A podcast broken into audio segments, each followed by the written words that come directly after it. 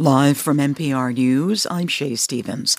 President Biden has announced U.S. plans to buy 500 million doses of the Pfizer COVID 19 vaccine to donate to other countries.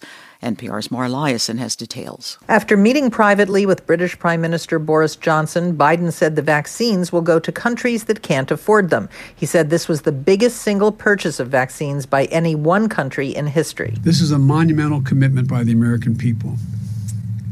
As I said, we're a nation full of people who step up at times of need to help our fellow human beings, both at home and abroad. We're not perfect, but we step up. Biden said the vaccine shipments will begin in August and will continue into 2022. Mara Liasson, NPR News. Six more suspects have been charged in connection with the January 6th insurrection against the U.S. Capitol. Four of the suspects are accused of having ties to the Three Percenter anti government group. NPR's Ryan Lucas reports. The six defendants, all of whom are from California, have been indicted on several charges, including obstruction, entering restricted grounds, and conspiracy. Prosecutors say the defendants worked together to disrupt Congress's certification of the Electoral College count. The indictment cites a text message from one defendant in which he says the group is driving from California to Washington, D.C. because of all the gear, including cans of bear spray, knives, body armor, and helmets, that they were taking with them. On January 6th, the men allegedly were in the mob outside the Capitol. Prosecutors have charged members of two other extremist groups in connection with the Capitol riot, but this is the first conspiracy case to involve three percenters. Ryan Lucas, NPR News, Washington. A report by the New York Times says the Trump administration subpoenaed Apple for communications data on members of the House Intelligence Committee, their aides, and family members. Committee Chair Adam Schiff was among those reportedly targeted. In a statement, Schiff confirms that the Justice Department informed his panel last month that the probe was closed. The Labor Department data indicates that consumer prices continued to rise in May. As NPR's Ben oh, David Gura reports, the price hikes are fueling concerns about long-term inflation. Groceries have gotten more expensive, and so have airfares. They were up 7% in May. Prices for used cars and trucks were up 7.3%. The Consumer Price Index increased 0.6% last month. That's slightly more than many economists expected.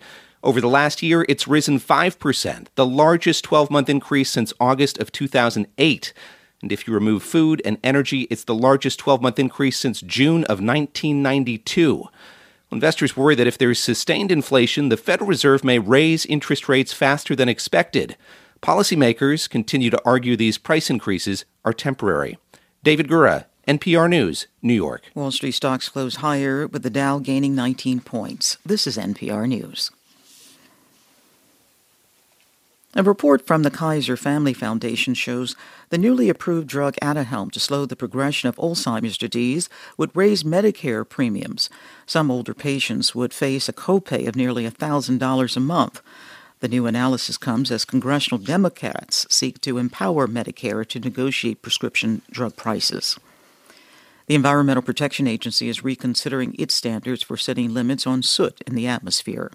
As NPR's Rebecca Hersher explains, soot is made of tiny particles that can lodge deep in the lungs. Chronic exposure to soot pollution is responsible for millions of deaths around the world each year. Soot comes from burning fossil fuels, including gasoline and coal, as well as from wildfires and agriculture. The EPA is responsible for setting limits on soot in the air in the U.S. The last time the limit was updated was nearly a decade ago. Last year, the Trump administration received but did not act on an internal recommendation from agency scientists that soot levels should be reduced to protect public health. Now the EPA says it's revisiting that decision. The agency says the goal is to make sure that soot regulations are aligned with the latest research. Rebecca Hersher, NPR News. Again, in stocks, the Dow Jones Industrial Average gained at 19 points in trading today. The Nasdaq gained 108 points. The S&P 500 also rose 19 points to hit a new record high. US futures are flat in after-hours trading. Asia Pacific markets are mixed, higher in Hong Kong. I'm Shay Stevens. This is NPR News.